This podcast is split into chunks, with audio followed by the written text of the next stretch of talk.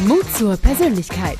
Der Podcast von Shirin De Bruyne mit starken Persönlichkeiten und echten Impulsen als Sprungbrett für deinen Erfolg im Business. Für meine heutige Gästin gilt, heute ist Podcast-Time statt roter Teppich. Yeah! Ich freue mich in dieser Folge nicht nur eine herzliche, sondern auch eine sehr erfahrene und vielseitige Kultur- und Medienmanagerin an Bord zu haben, die in der globalen Kultur-, Medien- und Filmproduktionslandschaft für ihr Know-how seit Jahrzehnten geschätzt ist. Und ich freue mich darauf, heute mit ihr über ihre persönlichen Erfahrungen im Business, über Hürden, über Learnings zu sprechen und mit ihrer beeindruckenden Erfolgsbilanz als Führungspersönlichkeit, Visionärin und Leiterin des Filmfest München und Filmschoolfest wird sie uns jetzt die Welt der Kultur und Medien näher bringen und vor allem möchte ich wissen, was das für ein Gefühl ist, wenn man mit dem Bayerischen Verdienstorden ausgezeichnet wird. Außerdem verbindet uns auch eine gemeinsame Vergangenheit, dazu gleich mehr. Sei gegrüßt und ein herzliches Servus nach München. Diana Alien, hi. Hallo, grüß dich, grüß dich. Ich freue mich sehr. Schön, dass du dabei bist und traditionell fangen wir immer mit der Frage an, nämlich welche drei Hashtags charakterisieren dich und warum? Also ich, mir gefällt der Titel des Podcasts und tatsächlich würde ich sagen, äh, bin ich recht mutig. Also das setze ich natürlich im Verhältnis zu anderen Leuten. Das wäre ein Hashtag. Ich glaube, dass ich ziemlich flexibel bin oder man könnte auch manchmal sagen lässig und ich bin ein positiver Mensch. Also das Glas ist immer halb voll und nie halb leer. Sehr gut. Mutig, lässig und positiv. Das ist doch schon mal richtig eine schöne Mischung. Und da steigen wir jetzt auch rein. Äh, wir beide kennen uns ja schon seit, oh, seit wann? Seit 2008, glaube ich, ne? Oder? Ja, War das? genau, ja, seit ne? 2008. Magst du erzählen, woher? Genau, also ich habe mich ähm, sehr gefreut, die Shirin kennenzulernen. Und zwar haben wir ein Executive MBA gemacht. Der setzte voraus, das war ein berufsbegleitendes Wirtschaftsstudium, was voraussetzte, dass man schon fünf Jahre arbeitet. Und das war für mich total faszinierend, weil ich gehörte zu den Älteren. Ich glaube, es waren nur zwei Leute älter als ich. Und die Shirin gehörte zu den Jüngeren. Und mich hat es total fasziniert, dass sie eben auch schon fünf Jahre Berufserfahrung hatte. Und ja, es war eine ganz, ganz tolle Zeit. Und ich glaube, wir haben auch sehr viel gelernt. Und ja. ich habe das damals gemacht, weil ich Geschäftsführerin im Leben werden wollte. Und das wären ja oft nur die Juristen oder die Wirtschaftsfachleute. Und ich wurde es dann auch. Ja, und darüber reden wir jetzt. Äh, denn du bist mhm. ja in deinem Leben äh, mit, mit ganz, ganz vielen Kulturen auch in Berührung gekommen. Du bist ja auch selbst ein ganz toller Mix. Ne? Erzähl erst mal, bevor wir jetzt über deine GF-Rolle äh, zu sprechen kommen, welche Stationen haben dein, dein Leben am meisten geprägt? Also erstmal ist es wichtig, dass du den Hintergrund oder den, den internationalen Background ansprichst, denn ich bin ja in Deutschland geboren und aufgewachsen, mhm. aber wir waren, mein Bruder und ich, nie so ganz so deutsch wie die anderen. Meine Eltern eben auch nicht, denn mein Papa mhm. ist Russe in Paris geboren und äh, ist dann mit meiner Mutter später nach Deutschland und meine Mutter ist Deutsche, aber die ist gar nicht in Deutschland aufgewachsen. Und die sind sozusagen erst mit meiner Geburt nach Deutschland gekommen und ich meine, du hast ja auch was Holländisches in dir. Vielleicht kennst du es, wenn man nicht so ganz deutsch ist, aber in Deutschland lebt. Und da, das war schon nicht immer leicht. Und mhm. äh, ich glaube, daher kam auch schon mal so ein großer Kick aus meiner Herkunft her zu sagen, naja, euch zeige ich es vielleicht nochmal. Also eine Deutschlehrerin, die mir, ja genau, eine Deutschlehrerin, die mir sagt, also du kriegst im Abi sicher keine äh, keine Top-Note, denn du bist ja gar nicht deutsch und solche Sachen gab es früher immer noch. Ich glaube, das wäre jetzt mhm. ziemlich verboten und bei der bei den Helikoptereltern würde die Lehrerin wahrscheinlich gleich verklagt werden. Mm. Aber sowas gab's. Also das ist schon mal von der Herkunft her ähm, vielleicht wichtig und da gibt's auch viele Religionen gemischt. Also ich bin russisch-orthodox getauft, aber es gibt auch jüdische Ursprünge. Da führen, führt mich nachher wieder zum Thema Mut. Mhm. Und ähm, dann habe ich war, ich durfte kein Fernsehen gucken. Wir hatten keinen Fernseher und ich durfte auch nicht groß gucken. Meine Eltern waren Waldorfschüler beide. Mhm. Und ich glaube, ich habe mit 12, 13 zum ersten Mal richtig Fernsehen geguckt. Höchstens mal am Wochenende bei meiner Cousine und Cousin haben wir da Serien geguckt. Und ich war dann mit 17 außer Bambi. Da hatte mein Vater uns hingenommen als Kinder. Das war so mein erster großer Film. War mhm. Kino, war total verliebt, zum ersten Mal so richtig verliebt und saß da also mit einem Freund, der den Arm um mich legte und da begann im Dunkeln ein Film von Wim Wenders, ähm, Stand der Dinge. Das ist ein Film über Film, über einen Filmdreh. Mhm. Und in dem Moment wusste ich, wow, ich will zum Film. Ich will wow, echt? zu tun haben. Ja, genau. Und auch mein mhm. Gefühl, das war so stark, weil äh, da habe ich auch so richtig gemerkt, ähm, ich fühle am stärksten, wenn ich im Kino bin. Die andere mhm. Tätigkeit, bei der ich auch sehr viel fühle oder mich sehr stark fühle, die wollen wir jetzt hier mal nicht erwähnen. Dazu ist der Podcast vielleicht nicht geeignet. Aber Kino ist auf jeden Fall ganz weit vorne, wenn es mhm. darum geht, mich selbst zu fühlen und die Welt zu erleben und danach irgendwie eine andere Perspektive zu haben. Ja. Ah, schön. Das war also dann der Moment. Und sag mal, war Bambi dein allererster Kinofilm? Genau, Oder, Bambi ja. war mein erster Kinofilm und das ist ja so, äh, Bambi verliert ja seine Mutter und das ist eigentlich, also das ist hm, immer was, was mich traurig. immer so erinnert hat. Genau, ist eigentlich mhm. total traurig und da gibt's ganz viele Beispiele von Filmen, die so für Familienunterhaltung Kinder freigegeben sind, mhm. wo ich mir immer denke, äh, holla, hat das mal jemand richtig geprüft? Ja. du, aber Weil, auch König der Löwen ist ja auch mega traurig. Ne? Absolut, ne? absolut, genau, genau. Ab 18. Ja. Ja, ja, ja, ja, ja, genau. Stimmt, ja. Aber interessant, ja, wie du schon sagst, du hast ja auch, glaube ich, so das Beste aus den verschiedenen Kulturen rausgepickt, ne? Und das quasi in deine Persönlichkeit reingenommen, ne?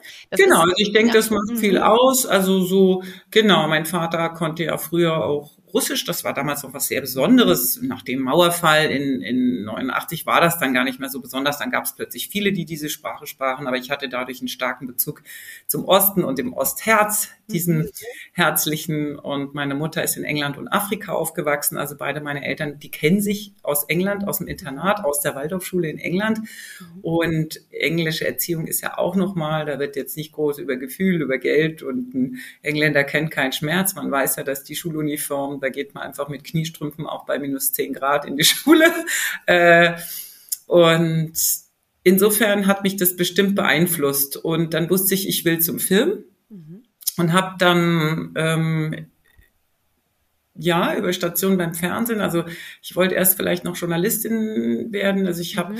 ähm, Kommunikationswissenschaften hieß es damals, das war so ein modernes Fach und Literatur studiert und ähm, war dann nach dem Studium beim ZDF. Und das war eine tolle Sache, weil ähm, ich da ziemlich viel machen konnte durch einen Zufall, weil damals brach der erste Irakkrieg aus und dann mhm. schrie jemand in die Redaktion rein, wo ist denn die, die gut Französisch spricht? Und ich landete plötzlich im Studio in Paris, weil die wichtigen Korrespondenten waren abgezogen worden in die Krisengebiete. Also der mhm. Eberhard Pilz ging damals nach Jerusalem und ich befand mich da plötzlich und das war toll. Aber grundsätzlich habe ich festgestellt, dass es mir da zu politisch ähm, zuging. Mhm. Und dann habe ich gedacht, nee, da bleibe ich nicht, wenn das irgendwie wichtig ist, in welcher Partei man ist, um da weiterzukommen. Das ist heute nicht mehr ganz so, aber früher konnte man keinesfalls Programmdirektor werden ohne eine Parteizugehörigkeit. Ja, ja, ja, ja, ja. Und sag mal, wie bist du denn dann zu deinem Beruf in der Kultur- und Medienbranche gekommen? Was hat dich dazu ursprünglich äh, motiviert? Also Journalismus war da nicht ganz so deins, dann bist du ja eine genau. Kurve gegangen. Äh, ja, wie hast du da Fuß gefasst? Ich hatte schon mal ein Stipendium bei der Akademie Carat Espace. Das ist eine große Werbegruppe in Paris. Und mit denen war ich auf, ähm, das war ganz toll. Wir hatten viel Budget und waren auf tollen Messen. Und damals habe ich meinen ersten Arbeitgeber kennengelernt, den Rudi Klausnitzer. Der war damals bei Premiere. Das ist der Vorläufer von mhm. Sky. Und dort bin ich dann Assistentin von ihm gewesen und Programmplanerin. Und da musste ich so unendlich viele Filme schauen. Und das hat mir super gut gefallen. Und dann wurde ich abgeworben, kann man sagen, von den Leuten, die die ersten Privatsender aufgemacht mhm. haben. Der erste war Tele 5 und die Leute, die daraus hervorgingen, haben dann RTL 2 gegründet. Also und damals habe ich mir gedacht, ich gehe doch nicht zu denen, wenn die noch nicht mal eine Lizenz haben, aber die hatten sie kurze Zeit später. Und ja, ähm, wer in Köln lebt, wie du ja lebst und so erinnert sich, also RTL spielt da immer noch eine große Rolle und das war also der Tochtersender RTL 2. Da war ich mit bei der Gründung und wurde also Filmeinkäuferin. Ah. Und, ähm, hatte, das muss ich auch sagen, weil das ja heute auch hier im Podcast eine Rolle spielen äh, soll, tolle Mentoren. Also der mhm. Chef damals war der Gerhard Zeiler, der ist damals, mhm. der ist später dann auch ORF-Chef geworden. Das war ein Österreicher, viele kreative Manager aus Österreich. Und der Programmdirektor war der Christoph Meinisch. Und die haben gesagt, wenn du das gut machst, dann wirst du gleich Einkaufschefin. Und mir wurde ganz schlecht, weil äh, mit Filmen kannte ich mich aus, aber jetzt so groß verhandeln oder große pa Filmpakete schnüren und die ganzen Zahlen, das mhm. war mir noch ein bisschen ungeheuerlich. Aber die haben mich da reingebracht und ich wurde da nach einem Jahr die Leiterin vom Programmeinkauf und hab dann war dann Filmeinkäuferin im Grunde genommen mehr oder weniger, bis ich das Filmfest übernommen habe. Ach, also guck mal. Ja. Mhm. Und du hast gesagt, Mentorinnen, Mentoren haben eine ganz wichtige Rolle für dich gespielt. Ähm, hast du, weil das klingt für mich jetzt so, als ob das so ein Sprung ins kalte Wasser war, so, ne? Du hast jetzt die Aussicht, eben Chefin, Filmeinkäuferin zu werden. War da noch mehr, mit dem du gearbeitet hast oder womit du an dir gearbeitet hast? Also weiß nicht, hast du Coachings gemacht oder hast du Bücher gelesen oder war das wirklich einfach durch Zuhören, Fragen stellen? Wie bist du da weitergekommen? Genau, also ich hatte viel Selbstsicherheit, also beruflich schon immer, privat ist ja manchmal, das ist ja manchmal unterschiedlich bei den Leuten. Auf jeden Fall hatte ich ja auch ein Buch über Filmproduktion geschrieben und das heißt, ich kannte mich eigentlich mit Film und mit Produktion ziemlich gut aus und das wussten die auch und das haben die auch bewundert. Okay. Auf der anderen Seite habe ich so typisch weiblich gesagt, wie bitte? Filmeinkäuferin, ja, mit Zahlen kenne ich mich aber gar nicht so aus. Und haben die gemeint, das bringen wir dir bei. Und das meine ich eben mit ähm, Begleitung oder Coaching. Mhm. Also ähm, sie haben mich sozusagen ins kalte Wasser geschmissen, aber wie man so ein Kind dann eben, dem hilft man eben auch schwimmen lernen und sagen, jetzt ja. probier mal, jetzt probier mal ein Stückchen zu schwimmen. Und das haben die mit mir gemacht und das werde ich denen nie vergessen. Auf eine ja. ganz lockere und offene Weise und ich musste dafür auch nicht tausendmal danken oder irgendwas in Kauf nehmen. Das waren einfach richtig emanzipierte Männer und das sind sie auch heute noch. Wir haben heute alle noch Kontakt. Ach, wie schön. Super. Ja. ja. Aber die werden sich freuen, wenn sie vielleicht den Podcast hören. Liebe Grüße, ne? Ja, genau. Wir grüßen mal den Christoph und den Gerhard. genau. Und die auch erziehen auch ihre Töchter total emanzipiert. Mhm. Also das ist cool. auf ganzer Linie. Ja. Mhm. So, jetzt sind wir beim Thema Mut zur Persönlichkeit angelangt. Du bist ja im gleichnamigen Podcast jetzt gerade äh, als Gästin an Bord. Sag mal, wie definierst du denn Mut zur Persönlichkeit und was hat das mit deinem Leben zu tun? Also Mut zur Persönlichkeit definiere ich, dass du für deine Werte und einstehst. Und das ist mir sehr wichtig. Und speaking about my first job, also wenn wir vom ersten Job sprechen, da war ich in einer großen Sitzung, in einer meiner allerersten Sitzungen großen im Leben. Und da ging es um die Farbe von Visitenkarten. Die hatten eine neue Agentur. Und keiner hat sich getraut, was zu sagen. Mhm. Und ich habe mich umgeguckt und dachte, wow, wow, wow. Jeder findet die hässlich, keiner traut sich das zu sagen. okay. Und wenn die Leute schon anfangen, nichts über Visitenkarten zu sagen, wie sieht denn das aus, wenn es jetzt mal ernst wird? Mhm. Und das hat mir sehr, sehr zu denken gegeben.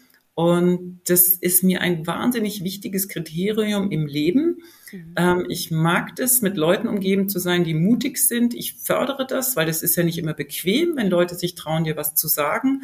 Und ich fördere das deswegen, weil das ja irgendwo zu besseren Menschen, einer besseren Welt führt. Ich finde das wahnsinnig wichtig. Aber was heißt Mut? Es, du bist dann mutig, wenn es auf was drauf ankommt.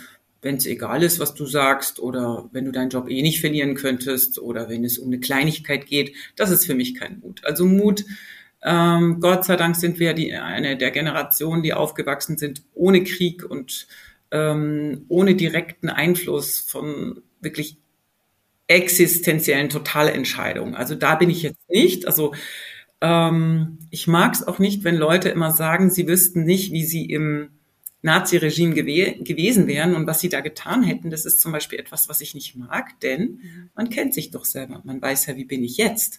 Und unter meinen Freunden gibt es mutige Leute, denen würde ich also durchaus zugetraut haben, sage ich jetzt mal, Juden zu verstecken oder für ihre Werte einzustehen oder auch mal einen Befehl verweigert zu haben ihr eigenes Leben zu riskieren. Mhm. Aber die allermeisten hätten es nicht getan. Und ich finde, es ist feige, so zu tun, als wäre man da sehr mutig gewesen. Also ich könnte mir vorstellen, dass ich etwa meiner Tochter gesagt hätte, du, halt bloß mal ruhig. Also dass die Angst das Angstregime ja. funktioniert hatte. Das ist was, was mich immer viel historisch so beschäftigt ja, hat. Ja, ja, ja. Mhm. Ja, wie hätte man in dieser Zeit reagiert? Genau. Ne? Und es ja, ärgert absolut. mich, wenn sich Leute reinwaschen wollen oder so toll darstellen mhm. wollen, indem sie sagen, ich weiß ja nicht, wie ich reagiert hätte. Ja, eigentlich ja. weiß ich schon, weil ich weiß ja, wie du heute bist. Ja, ja aber Werte, ein ganz, ganz wichtiges Thema, was du gerade gesagt hast. Hast du so, so ein paar Grundwerte, die dir ganz wichtig sind? Also ich weiß noch nämlich, als ich mich selbstständig gemacht habe vor, vor sieben Jahren, da habe ich mir auch sowas überlegt, ne, so ein Wertekompass. Und die tragen mich auch ein bisschen durchs Leben, ne? Ja, muss ich sagen. Ja, also ich muss auch mal ein Kompliment an dich geben. So habe ich dich ja auch schon beim MBA erlebt, dass du da wahnsinnig strukturiert bist. Und ich finde das ganz toll. Ich habe das nie so gemacht. Für mich so ein Wertekompass, aber natürlich ab und zu mal drüber gesprochen und oft mhm. rede ich auch mit jungen Leuten. Ich bin ja jetzt schon ziemlich senior, ähm, weil wir hier sehr viele junge Leute haben beim Filmfest, die hier arbeiten mhm. und mit, die manchmal auch Rat suchen, mit denen ich dann spreche. Aber ich könnte sagen, ich vertrete absolut die christlichen Werte. Und mhm. um es mal einfach zu machen. Manchmal sagt man ja so im Zeitinterview, was ist ihre Lieblingseigenschaft oder ihre schlimmste Eigenschaft. Also ich mag es nicht, wenn Menschen arrogant sind. Und das gehört, ist für mich eben nicht christlich. Und es ist für mich auch sehr wichtig, ähm, das hatten wir gerade vorhin beim Mittagessen, da meinte eine junge Mitarbeiterin, man würde das doch auch erkennen, ähm, wie Leute Angestellte oder einen Kellner behandeln. Und da habe ich gesagt, ja, hast du genau recht. Daran sieht man, ob ein Mensch wirklich okay ist oder ob er plötzlich, wenn er es nicht nötig hat, ganz von oben herab ist. Das ist zum Beispiel ein Wert, also ich schätze das sehr hoch, ähm, so eine mhm. gewisse Offenheit und eine Menschlichkeit allen Menschen gegenüber. Und ich glaube, es zeichnet mich auch aus, und so habe ich auch versucht, meine Tochter zu erziehen, eher das Gute zu finden. Also wenn sich vielleicht mal einer schlecht benimmt, dann sage ich, überleg mal, warum hat er sich so schlecht benommen? Vielleicht war der nur unsicher oder vielleicht hatte der Angst oder vielleicht hat er überreagiert, weil er was Schlimmes in der Kindheit erlebt hat. Das ist so eine, für mich so eine, man könnte sagen, auch humanistische Werte, so eine menschliche Herangehensweise an Menschen und nicht gleich verurteilen, beurteilen, sondern auch mal offen sein und überlegen, woher Dinge kommen. Und diese Fähigkeiten, dieses menschliche Talent hat dich ja auch äh, zur Geschäftsführerin gemacht oder auch Leiterin des Filmfests. Äh, mal, welch, wenn ich mir jetzt deinen Arbeitsalltag mal so vorstellen kann, darf, ne? Äh, welche Fragen beschäftigen dich denn da? Also wie beginnst du deinen Tag? Welche Fragen hast du so im Kopf? Äh, wo musst du Antworten finden? Erzähl mal ein bisschen aus dem Nähkästchen. Genau, also eine Geschäftsführerin von einer Kulturinstitution ist also da einmal äh, die verschiedenen Zielgruppen genau anzuschauen und zu bedienen. Und wir haben ja verschiedene Zielgruppen. Wir sind ein großes Publikumsfestival, also ist das Publikum mir wichtig und ich überlege mit meinen Leuten, wie können wir die noch genauer ansprechen. Mhm. Ähm, du erinnerst dich, als die ganzen Social Medias mhm. äh, anfingen, also als das ganze Social Media System anfing, haben wir überlegt, können wir da spezifischer ansprechen? Wie machen wir das? Dann haben wir ähm, das Fachpublikum, das sind die Journalisten, das sind die Leute in der Filmbranche. Wie sprechen wir die an? Was haben wir da für relevante Themen? Mit wem müssen wir, äh, mit wem müssen wir sprechen, dass wir gute Filme kriegen? Dann gibt es eben auch die Journalisten oder so, die sollen ja gut über uns schreiben, deswegen wägen wir immer ab. Und ich habe auch ganz tolle Programmleute, die sehr mit mir darauf achten, die modernen Themen zu beackern. Mhm. Also wir sind bestimmt stark in den ganzen Gender-Themen und sind sehr früh, das ist normal in der Kultur, dass du viele Dinge früh erkennst, fühlst und das kommt ja auch durch die Filme und durch die Künstler, die wir unterstützen. Das ist eigentlich mein Job. Ich bin selber nicht in dem Sinne kreativ, dass ich selber eine Geschichte erzählen möchte, aber ich bin kreativ in, als Managerin, indem ich Kreative unterstütze, indem sie zum Beispiel das erste Mal ihren Film vor einem großen Publikum zeigen. Und dann haben wir noch die Gesellschafter. Also viel Kultur in Deutschland gehört ja immer zur, zu, entweder lokal zur Stadt, mhm.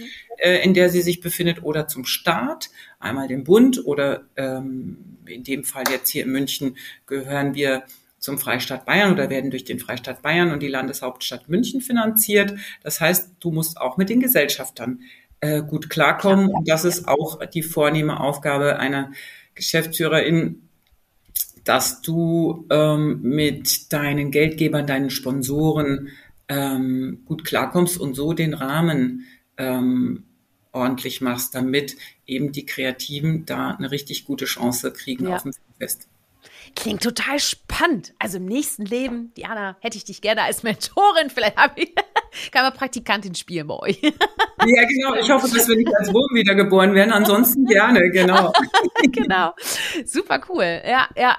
Du sag mal, klingt auch danach, du bist ja unglaublich vernetzt, ne? Also äh, da geht's ja alles um, um, um Netzwerke. Warst du auch schon immer eine geborene Netzwerkerin oder musstest du das auch erst lernen? Also ich muss mal schon sagen, dass mir das so ein bisschen in die Wiege gelegt wurde durch dieses Internationale, was wir haben, also was wir schon mit mussten mit unseren Eltern als Kinder, schon irgendwelche Leute besuchen und irgendwelche mit irgendwelchen seltsamen Menschen sprechen und so. Das war schon bei meinen Eltern so. Mein Vater war auch PR-Chef bei der Lufthansa viele Jahre ähm, für Europa zuständig. Also das ist bestimmt was, was in unserer Familie liegt. Und meine russische Großmutter, die nun nach Paris geflohen war und da als junges Mädchen ankam, die musste sich auch vernetzen. Da ging es aber wirklich ums Überleben noch in den 20er Jahren. Und das fällt mir ganz leicht. Da habe ich Riesenglück. Und viele finden das so mutig. Da sind wir wieder beim Thema Mut. Ähm, und das ist für mich auch ein menschlicher Wert. Ich sehe immer den Menschen. Und ich habe ja auch, weil du vorhin vom roten Teppich gesprochen hast. Ich habe ja sehr viel auch äh, auf dem roten Teppich mit hochstehenden Persönlichkeiten oder Stars zu tun. Und ähm, ich hatte da noch nie Angst vor. Und das mhm. bedeutet aber nicht gleichzeitig, dass ich besonders mutig bin, aber das sind ja alles Menschen. Und deswegen, die schätzen das einfach auch sehr. Und das kennst du wahrscheinlich, dass du mit denen einfach über was Normales sprichst, einen lustigen Abend verbringst. Die haben keine Lust, immer nur angehimmelt zu werden. Genau. Ja. Oder mhm. so. Also das gehört zu meinem Job. Und dafür werde ich bestimmt auch so ein Stück weit bewundert. Genauso wenig habe ich äh, Angst vor wichtigen Politikern, die mir ja eigentlich, von denen wir ja eigentlich abhängig sind. Und ich glaube, auch die schätzen das. Also so sehr sie manchmal laut werden können, wenn man, das sind natürlich alles Alpha-Tiere, wenn sie meinen, man tanzt nicht nach ihrer Pfeife, aber ähm, das zeichnet mich bestimmt aus. Also da habe ich gar keine Angst.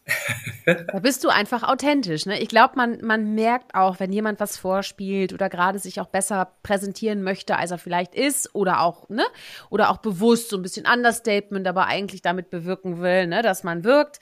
Ne? Ich glaube, das, erkannt, genau. Weißt du, das ist, mhm. und, und das merke ich zum Beispiel auch. Also bei mir gab es schon auch Zeiten und sicherlich gehörte die MBA-Zeit für mich auch dazu. Ich meine, das ist ja jetzt auch schon zwölf Jahre her oder so, ne?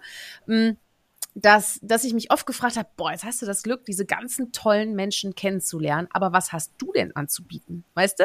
Und dieser, dieser Gedankenknoten, den hatte ich wirklich einige Jahre und so richtig, sag ich mal, geöffnet hat er sich eigentlich auch erst in meiner ersten GF-Rolle, muss ich sagen. Äh, ja, weil dann hatte ich auf einmal einen Rahmen, ne, wo ich dann die mhm. Bilder sozusagen einladen konnte äh, und dann zu wirken.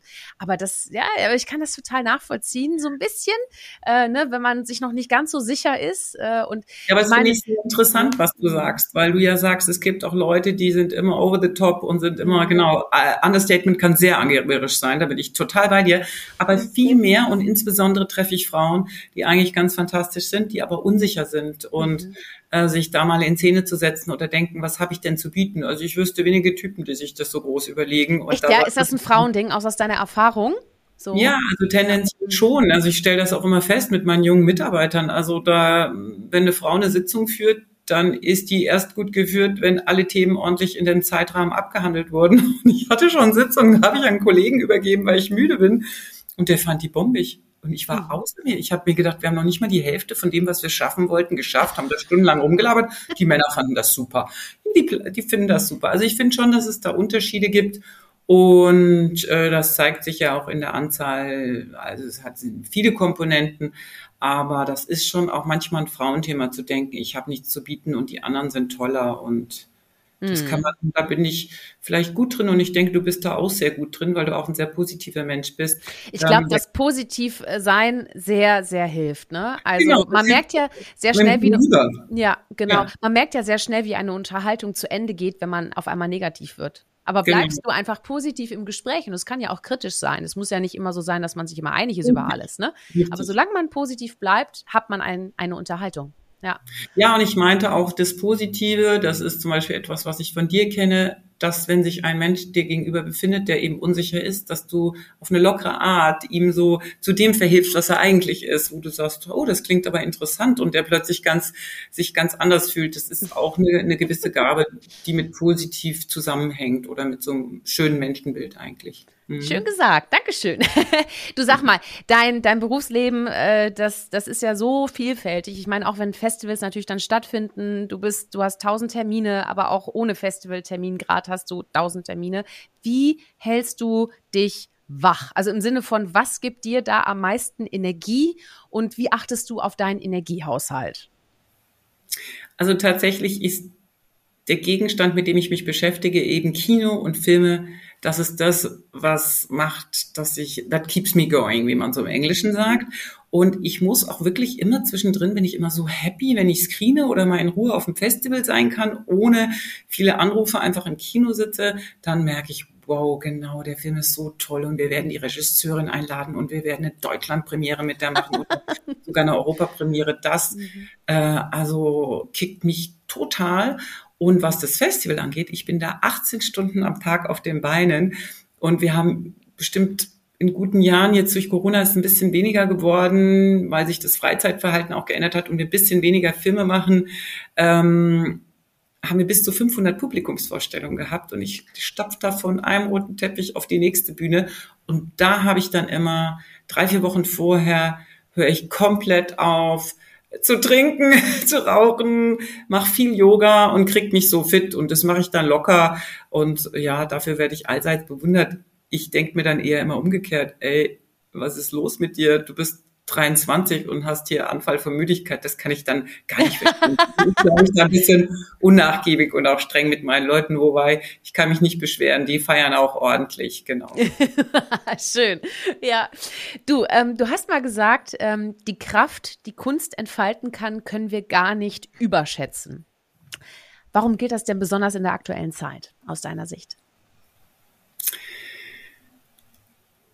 Also ich nehme jetzt mal ein Beispiel, was die Claudia Roth genommen hat, als sie uns auf dem Filmfest besucht hat und mit uns gesprochen hat. Ähm, da hat sie gesagt, es gibt ja gerade Krieg in der Ukraine und ein Vor gradiges Ziel ist, die ganzen Kultureinrichtungen zu zerstören. Und daran würde man merken, wie wichtig die Kultur ist. Indem also in Ländern, wo Krieg herrscht, wird man als erstes versuchen, die Kulturdenkmäler und äh, die Kultur zu zerstören oder äh, da wichtige kulturelle Stimmen tot zu machen. Das ist jetzt ein bisschen negativer Ansatz, aber wenn du sagst, in unseren Zeiten, wir hatten ja nun mal in letzter Zeit äh, zunächst Corona, was unser Freizeitverhalten sehr verändert hat und dann die Ukraine-Krise, und ähm, da gab es einen großen Aufschrei, als während der Corona-Zeit die Kultur so gleichbedeutend mit äh, Bordells, Fitnessstudios und so genannt wurde. Und ich finde einfach ganz zu Recht. Und für mich, ich gehöre zu diesen Menschen und viele, die ich kenne, sind der Überzeugung und sonst hätten wir uns auch nicht da begegnen können, wo wir uns begegnet sind und so weiter. Äh, Kultur ist nicht nice to have, Kultur ist ein must have. Mhm. Ja. Mhm. Ja, absolut. Merkt man ja auch, ne? Das, äh, das ist ja auch, ich meine, wann, wann gehen wir heutzutage ins Kino? Ne? Das ist doch auch, wir wollen entspannen, wir wollen das Handy aushaben, wir möchten nicht abgelenkt werden, wir möchten fühlen. Ne? Also das sind ja auch dann, was, was ist ein Kino für dich so? Also, oder, oder Film allgemein, was macht Film oder Kino mit, mit uns Menschen? Warum, warum tut es uns so gut? Also es war schon ein bisschen äh, beeinflussend gestellt jetzt die Frage, ne? Aber das ist ganz in meinem Sinne. Also ähm, genau, in einem, cool, in einem dunklen Kinosaal, also so ein audiovisuelles Medium. Du mhm. hast ja Ton und du hast Bild. Äh, das ist nochmal, geht nochmal wirklich sehr stark für mich ins Gefühl rein, durch das mhm. Audiovisuelle und Farben und Bewegung. Nochmal anders als ein Roman. Also wenn ich konzentriert ein schönes Buch lese, kann das auch passieren. Aber Film, ein guter Film ist für mich so, du kommst raus und danach ist die Welt zumindest vor einem Moment anders. Du siehst irgendwas anders. Entweder hast du eine Welt gesehen, die sich dir so nicht erschließt, mhm. ähm, oder du fühlst etwas, was du noch nicht gefühlt hast und was etwas in dir aufgewühlt hat. Und das ist für mich ein guter Film. Von der Form her ist für mich ein guter Film theoretisch einer, der ohne Ton funktionieren würde, weil die Bilder eben so stark sind. Mhm. Das kannst du aber nicht wirklich auf alles drüberlegen, weil wenn du dir den französischen Film vorstellst mit Michel Piccoli an einem großen Tisch am Sonntag auf dem Lande oder Milorme, dann quatschen die eigentlich alle nur die ganze Zeit. Mhm. Also es gibt schon unterschiedliche Richtungen und Länder, aber ein guter Film, den verstehst du eigentlich ohne Ton und du kommst raus und bist irgendwie ein Stück weit ein anderer Mensch. Ja, ja, ja, stimmt. Sag mal, du hast ja auch äh, ganz viele Auszeichnungen erhalten, ne? Also ich will jetzt gar nicht äh, für dich äh, äh, so viel, so viel über über Auszeichnungen zu sprechen, weil ich glaube, vielleicht brauchst du sie auch gar nicht, ne? Oder vielleicht ist es dir auch gar nicht so viel wert. Aber es ist schon schön. Und der Bayerische Verdienstorden war ja auch eine ganz tolle Auszeichnung. Du was ist es Wie ist das für dich? Gehst du besser mit Lob um oder mit Kritik? Was bedeutet dir so eine Auszeichnung und tut sie auch mal gut oder schämst du dich dafür, dass du so eine Auszeichnung bekommen hast oder bist du stolz darauf? Sagst du das auch allen? Wie gehst du damit um, wenn du auch gewertschätzt wird, wirst? Genau, also einmal war das für mich ganz, ganz toll, diese Auszeichnung. Ja. war so eine richtige Krönung auch so auf meiner Karriere und es hat mich einfach riesig gefreut. Und ich habe einfach auch im Laufe des Lebens, es ist sehr stark erst mit auch mit einem gewissen Alter gekommen, gelernt, mit Lob gut umzugehen, mhm. auch mal einen Moment des Erfolges zu genießen. Das musste ich auch im Team lernen. Da haben mir auch meine Mitarbeiter sehr viel beigebracht. Die sagen, Diana, ein Moment bitte. Wir haben gerade das Kinderprogramm fertig gemacht und verabschiedet. Wir haben gerade die Fernsehreihe in der Pressemitteilung verteilt. Können wir kurzen Moment einhalten? Können wir darauf mal anstoßen. Ich dann so, äh, ja, ja, ja, klar. Also bei mir ist immer so, what's next? Und das finde ich sehr wichtig. Und das habe ich gelernt, Gott sei Dank auch durch meine entspannten Mitarbeiter, mal einen Moment lang innezuhalten und auch seinen Erfolg zu genießen. Und dann ist es so, und da halte ich es bestimmt mit sehr vielen Menschen, die sehr, sehr viel arbeiten. Wenn das dann plötzlich mal ausgezeichnet wird und du hm. das im großen Rahmen, da irgendjemand, während du vorne hin zur Bühne läufst, äh, sagt, was du Tolles bist oder machst, mhm. das hat schon sehr gut getan. Doch, doch. Ich hefte mir den nicht dauernd an und ich habe sogar schon ein paar Mal vergessen, bei offiziellen Anlässen, da gibt's ja noch so ein ganz kleines Anstecknädelchen. Oh. Und das habe ich dann bei meinen Kolleginnen habe ich gedacht, oh Gott, ja, die, die hat's ja an und ich nicht. Also das muss ich mir jetzt schon nochmal angewöhnen, dass man vielleicht da ja auch ein bisschen stolz damit rumläuft. Die Männer tun's alle und die Frau fühlt sich halt gleich wieder wie eine Angeberin. Das mag ich nicht und da muss ich auch noch weiter an mir arbeiten. Ja, also trag es mit Stolz und sei einfach wie du bist. Dann wird dir auch keiner sowas vorwerfen. Ich finde das, ich finde das ja auch wichtig. Du bist ja auch Vorbild, weißt du? Das Ding ist auch, je, also ich habe mal von einem sehr schlauen Mann äh, er, wenn er das hört, wird er wissen, dass er gemeint ist. Gehört, ach, ich sag's einfach, Marco Zingler, hat, ist auch ein langjähriger Mentor von mir. Der hat immer gesagt, Shirin, du merkst, wenn du erfolgreich bist, wenn es Menschen gibt, die dir diesen Erfolg absprechen möchten. Und so eine Auszeichnung ist natürlich eines der höchsten Erfolge, die man ja auch bekommen kann. Es gibt ja auch nur einen bayerischen Verdienstorden. Weißt du, gibt's, ne? Habe ich richtig gesagt, ne? So, ja, ja, richtig. Ne? So, ähm, also es gibt es gibt insgesamt auf der Welt immer, glaube ich, 1800 Menschen, die lebend sind, die den haben. Also es gibt viele über die Jahre, aber es wird nicht mehr geben. Also es müssen Menschen sterben, damit neue den bekommen oh, wow. können. Okay, oh je. Das okay. ist schon streng gehandhabt. Insofern ist das wirklich eine, eine tolle Auszeichnung mhm. gewesen.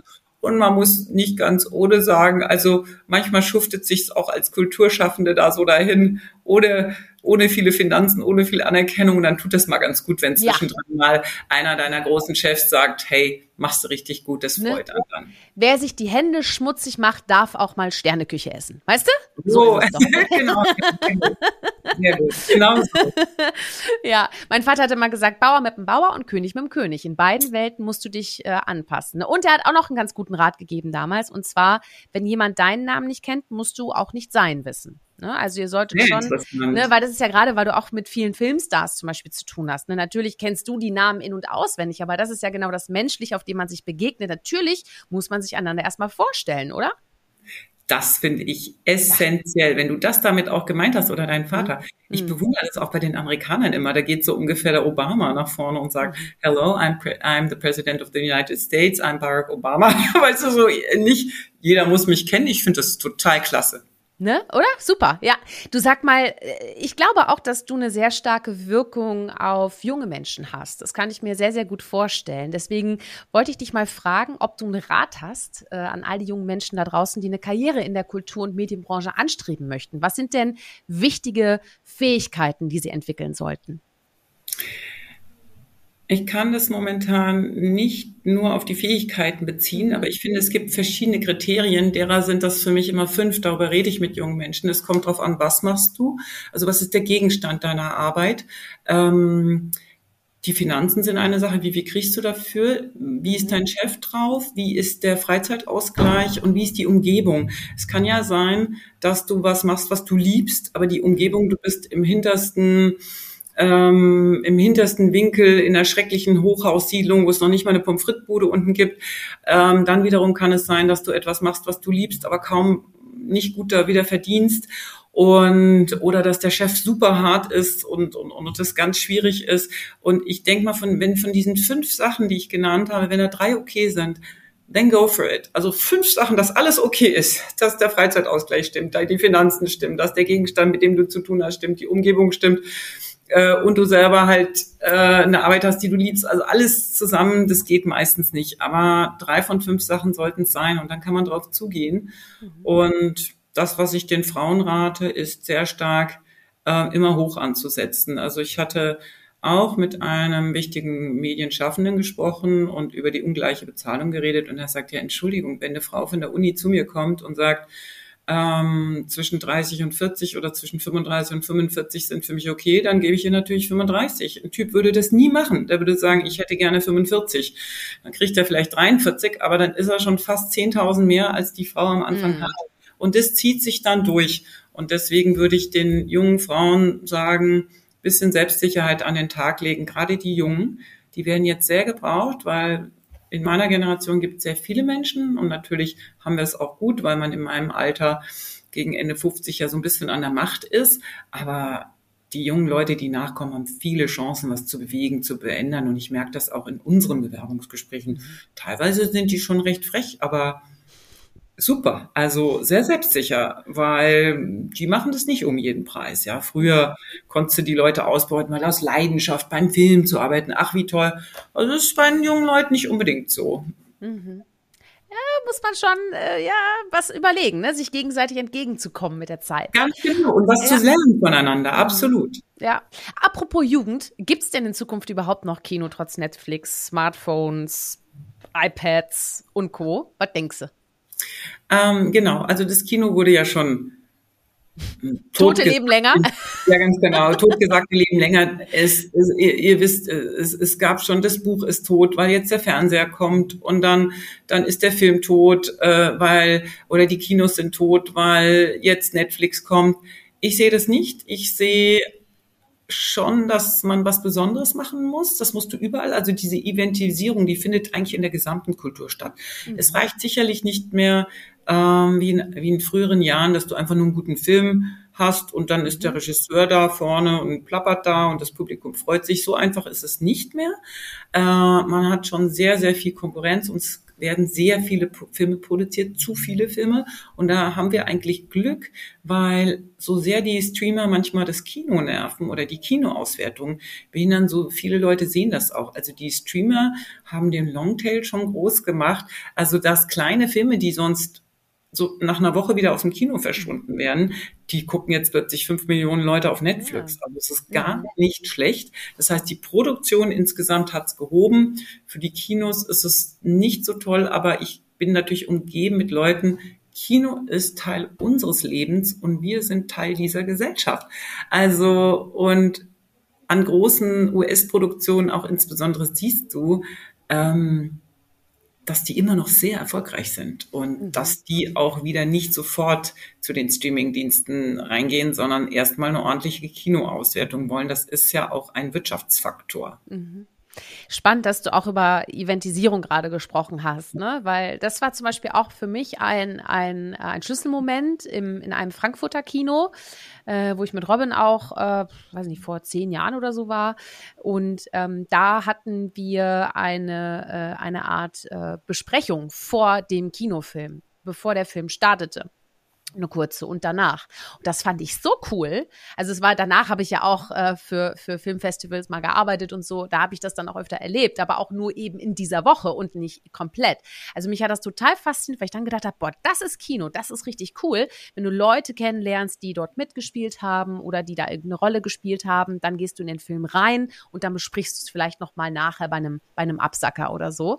Das, das das ist auch so ein bisschen Eventisierung für mich. Ne? Also ich persönlich würde mir wünschen, dass es das noch viel häufiger häufiger gibt, dass einfach in den Kinos noch viel mehr dieses ähm, dieses Eventmäßige, das hat man natürlich auch ab und zu bei diesen Premium-Kinos in Anführungsstrichen, ne, wo du erstmal ein Säckchen kriegst und dann gehst rein und dann hast du ein bisschen Lichtshow und Musikshow und so. Das ist schön. Ähm, aber was ich meine, ist nochmal dieses Inhaltliche. Also nochmal dieses hinter den Kulissen zu schauen. Ich finde das total spannend. Also da irgendwie das noch mehr zu machen und nicht nur ja, auf Festivals zu warten. Ja, das freut mich sehr, dass du das sagst und dass dir das so gut gefallen hat. Mhm. Und das ist das Wesen eines Festivals. Du hast da mhm. den Künstler vor dir. Ja, genau. Und, und, und jeder kennst, wenn du mit einem Freund in ein Atelier von einem anderen Freund gehst und siehst, wie der die Bilder malt, hast du plötzlich ja, einen ganz total, anderen. Total, absolut. Ja. ja. Du genau. erzählst auf einmal auch Geschichten weiter und erzählst auch anderen, wie cool das war, dass ich das gesehen habe und geh auch genau. mal rein. Ne, da ist die Mund-zu-Mund-Propaganda auch nochmal. Also ich ja. glaube, Eventisierung rettet auch so ein bisschen äh, das, Image des, des Kinos, des traditionellen genau. alten Kinos. Ne? Nee, absolut. Das müssen die, da mussten sich alle so ein bisschen anstrengen. Und wie du sagst, es muss gar nicht immer was ganz Tolles sein. Du musst gar nicht immer einen Star herkriegen, aber so ein bisschen vorher mhm. ähm, dazu sprechen oder was Kleines anzubieten, das reicht auch manchmal schon, um daraus einen kleinen Event zu kreieren und das Kinoerlebnis wieder besonders zu machen, ja. Ja, ja. Du sag mal, was, was beobachtest du denn ähm, hinsichtlich deiner Kulturarbeit? Was hat sich denn da so in den letzten Jahren so ein bisschen verändert? Ähm, ich weiß nicht, ob, ob jetzt vielleicht die Corona-Zeit auch nochmal prägend war dafür oder auch die Zeit davor. Äh, welche Veränderungen, Tendenzen nimmst du da wahr? Also es ist ja so, dass wir sehr privilegiert sind in Deutschland. Kultur ist ja sehr weit finanziert von Stadt und Staat überall in Deutschland. Ja, also du musst, wenn du so ein Filmfest wie ich machst, vielleicht 20 Prozent durch die Ticketverkäufe und die Sponsoren generieren und 80 Prozent wirst du getragen. Und das ist ja ein ganz großer Vorteil, zum Beispiel im Gegensatz zu den angelsächsischen Ländern. In Amerika ist die Ratio genau umgekehrt. Äh, du kriegst 20 Prozent von State of New York oder so fürs New York Film Festival und den Rest Rest musst du selber erwirtschaften oder Sponsoren rankarren. Das ist ein ganz anderes System. Insofern ist Deutschland schon mal per se sehr privilegiert. Wenn du dir allerdings anguckst, wie die Kultur in der Verteilung der Gesamtbudgets ist, nämlich irgendwie also 0,9 Prozent vom gesamten ähm, Geld, was zur Verfügung steht in Deutschland oder vom gesamten ja, ich, ich, ich möchte jetzt nicht vom BIP sagen, weil das, glaube ich, nochmal eine andere Zahl, Bruttoinlandsprodukt, sondern, aber das ist eine sehr, sehr geringe Zahl und das ist mhm. schon bitter. Und das ist in vielen Ländern so, aber Deutschland steht tatsächlich mit den Kulturausgaben also gar nicht an so hoher Stelle. Da ist Frankreich viel weiter vorne. Und da muss man eins sagen, die Geschichte in Deutschland hat dazu geführt, also die, die, die Vertreibung und die Vernichtung der jüdischen äh, Mitbürger hat dazu geführt, dass da ein ganz großer Aderlass an kulturellen Erbe, kulturellen Sachen war und das hängt uns noch nach, würde ich sagen. Mhm. Und äh, in Frankreich sind die Budgets gerade bei der Filmförderung also mehr als doppelt so hoch oder als während Corona die Theater schlossen, hat man in Frankreich erstmal ganz schnell den Theatern 100 Millionen gegeben. Hier hat man gesagt, ja, wieso braucht ihr denn was? Ihr habt doch gar nicht offen. Und das ist schon ein anderer Ansatz und ähm, da kämpfen wir, da kämpft jedes Haus, jeder Kulturschaffende, ähm, jeder Opernintendant, jede Theaterleiterin kämpft da ähm, einen Kampf. Und vielleicht müssen wir da auch noch mehr gemeinsame Lobby machen. Ja, wir können ja alle mithelfen, indem wir heute Abend nicht auf der Couch bleiben, sondern in die Stadt fahren, ins Theater gehen, ins Kino gehen oder zu einer Lesung. Ganz egal. Einfach mal gucken. Theaterprogramm 2023. Mal googeln. Habe ich auch gemacht. Ich habe mir direkt drei Tickets gekauft. Großartig. Und das ist so schön, weißt Und wenn es nur mal ein Kabarett ist oder einfach ein, äh, wie nennt man das, Alleinkünstler, nee, Solokünstler, weißt du, der einfach eine Stunde lang Spaß macht. Oder Impro-Theater, finde ich großartig. Ne? Habe ich so viel von mitgenommen. Also kann ich nur äh, absolut äh, zu bekräftigen, äh, äh, wir müssen da gemeinsam ran, weil am Ende sind es ja auch diejenigen, die Kultur schätzen, wertschätzen und auch hingehen. Ne? Ansonsten. Du hast vollkommen recht, da haben wir selber einen Einfluss drauf, indem mhm. wir uns, auch wenn wir mal müde sind, uns überwinden, mal rauszugehen. Ich finde ja. das ganz toll, was du sagst, ganz wichtig. Und wenn man überlegt, für was wir manchmal Geld ausgeben und wie wir uns aufraffen zum Essen gehen oder auf irgendwelche Partys, da kann man schon auch mal ins Kino und ins Theater ja. und diese Energie mitnehmen, die man da auch kriegt. Total. Apropos Energie, sag mal, wenn du dir ein irgendeinen anderen Schreibtisch aussuchen könntest, an dem du sitzen könntest für ungefähr eine Woche und irgendwas tun könntest, welcher wäre das und was würdest du tun wollen? Oh, uh, in welche also Haut würdest du gerne schlüpfen wollen? Ja, also erstens mal habe ich natürlich mag ich das, wenn man so strukturiert ist und so ordentlich ist. Also es ist nicht, dass ich kraus unordentlich bin, aber ich bewundere das immer so, so ganz mhm. ordentliche Schreibtische. Und ich finde, es gibt ganz tolle große Frauen, auch im Moment. Also ich hätte gerne mal, die ist jetzt äh, schon weiter weg, an Madeleine Albrights Schreibtisch gesessen oder ähm, mhm. von der Lagardère, ähm, von der Bank oder so, an deren Schreibtisch mhm. würde ich mal gern sitzen. Auch an Ursula von der Leyens mhm. äh, Schreibtisch. Also das sind für mich schon alles ganz, ganz tolle Frauenvorbilder und ich bin froh, da gibt es schon einige, die wir haben. Mhm. Ähm, ja, ich glaube, ähm, ich würde an Frau von der Leyen's Schreibtisch mal gerne eine Weile sitzen. Interessant, schön. Ja, wer weiß, vielleicht hört sie in irgendeiner Weise zu und lädt dich mal ein. ja, genau. Guckt einen Film gemeinsam anschließend. ja, ich durfte sie mal kennenlernen und ah, ja, Filmempfehlungen ja, geben. Daher bin ich auch so Fan. Ja, genau. Schön. Sie ist auch eine große Frauenverfechterin. Sie unterstützt mhm. sehr stark Frauen und ähm, äußert sich auch mal kritisch, wenn Frauen zu stromlinienförmig argumentieren oder arbeiten. Ja. Mhm. So, hör mal, ich könnte noch ewig mit dir weiterreden, aber du wirst jetzt in ein Feuerwerk eingeladen. Das heißt, ich pfeffer dir Sachen entgegen, du pfefferst einfach zurück und dann kommen wir zur Schlussfrage. Bist du bereit? Okay. das, okay. Ist ja nicht, das ist ja nicht mein Talent, sollte es längst sein, aber so Info ist jetzt nicht so mein Ding, aber schauen wir mal. Total easy. Pass auf. Berge oder Meer? Mehr. Halb voll oder halb leer? Immer halb voll. Laut oder leise? Laut. Schön. Früher mal leise oder was immer schon laut? Nee, es wird eher leiser, aber. Ah, okay, aber laut, okay. Und dann tunen wir ein bisschen mit der Zeit runter. Okay. Kino oder Netflix? Kino. Natürlich. Buch oder Film? Ah. Äh, ohne beides kann ich gar nicht leben. Aber ähm, wenn ich die Wahl habe, abends mich ins Bett zu legen, ein gutes Buch zu lesen oder einen Film zu sehen, wird es immer der Film sein, ja. Hast du ein Lieblingsgericht?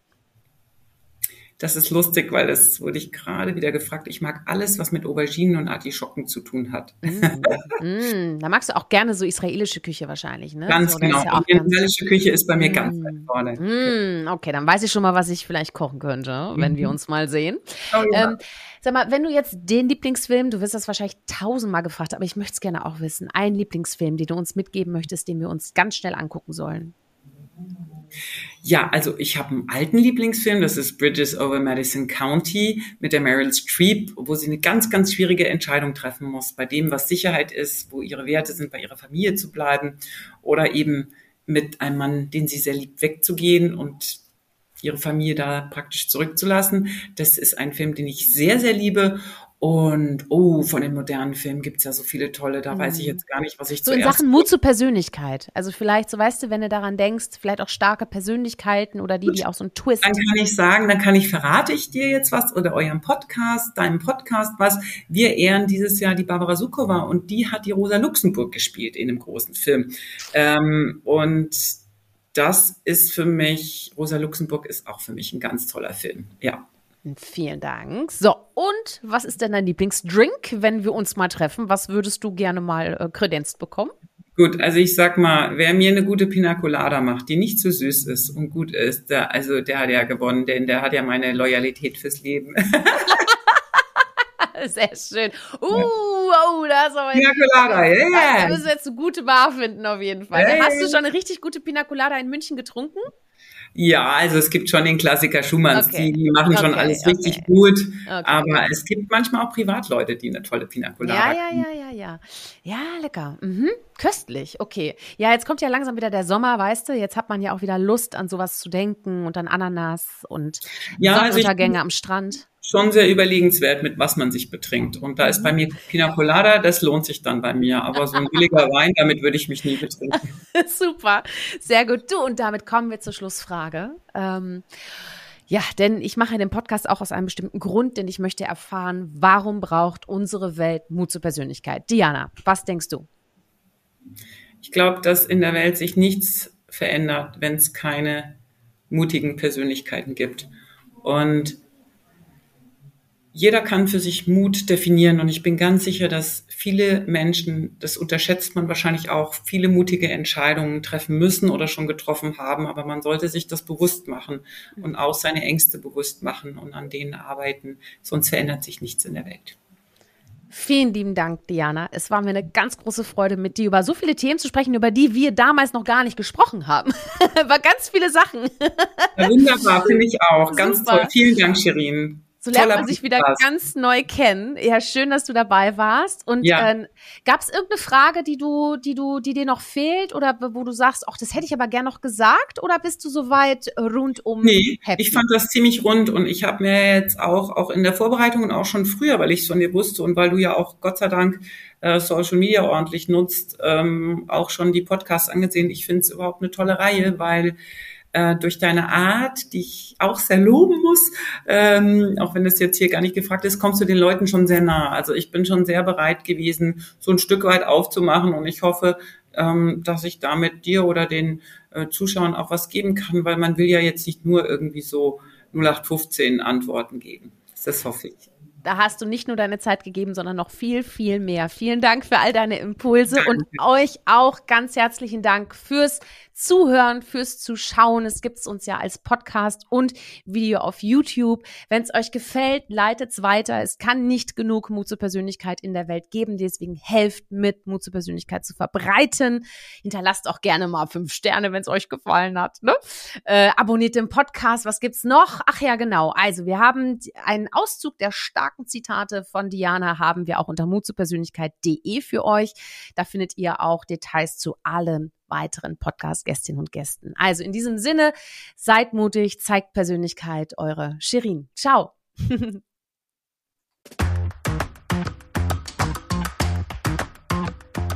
Hol dir deine Portion Mut zur Persönlichkeit. Alle Folgen zum Podcast findest du unter www.mutzupersönlichkeit.de als Video bei YouTube und bei eingängigen Podcastdiensten.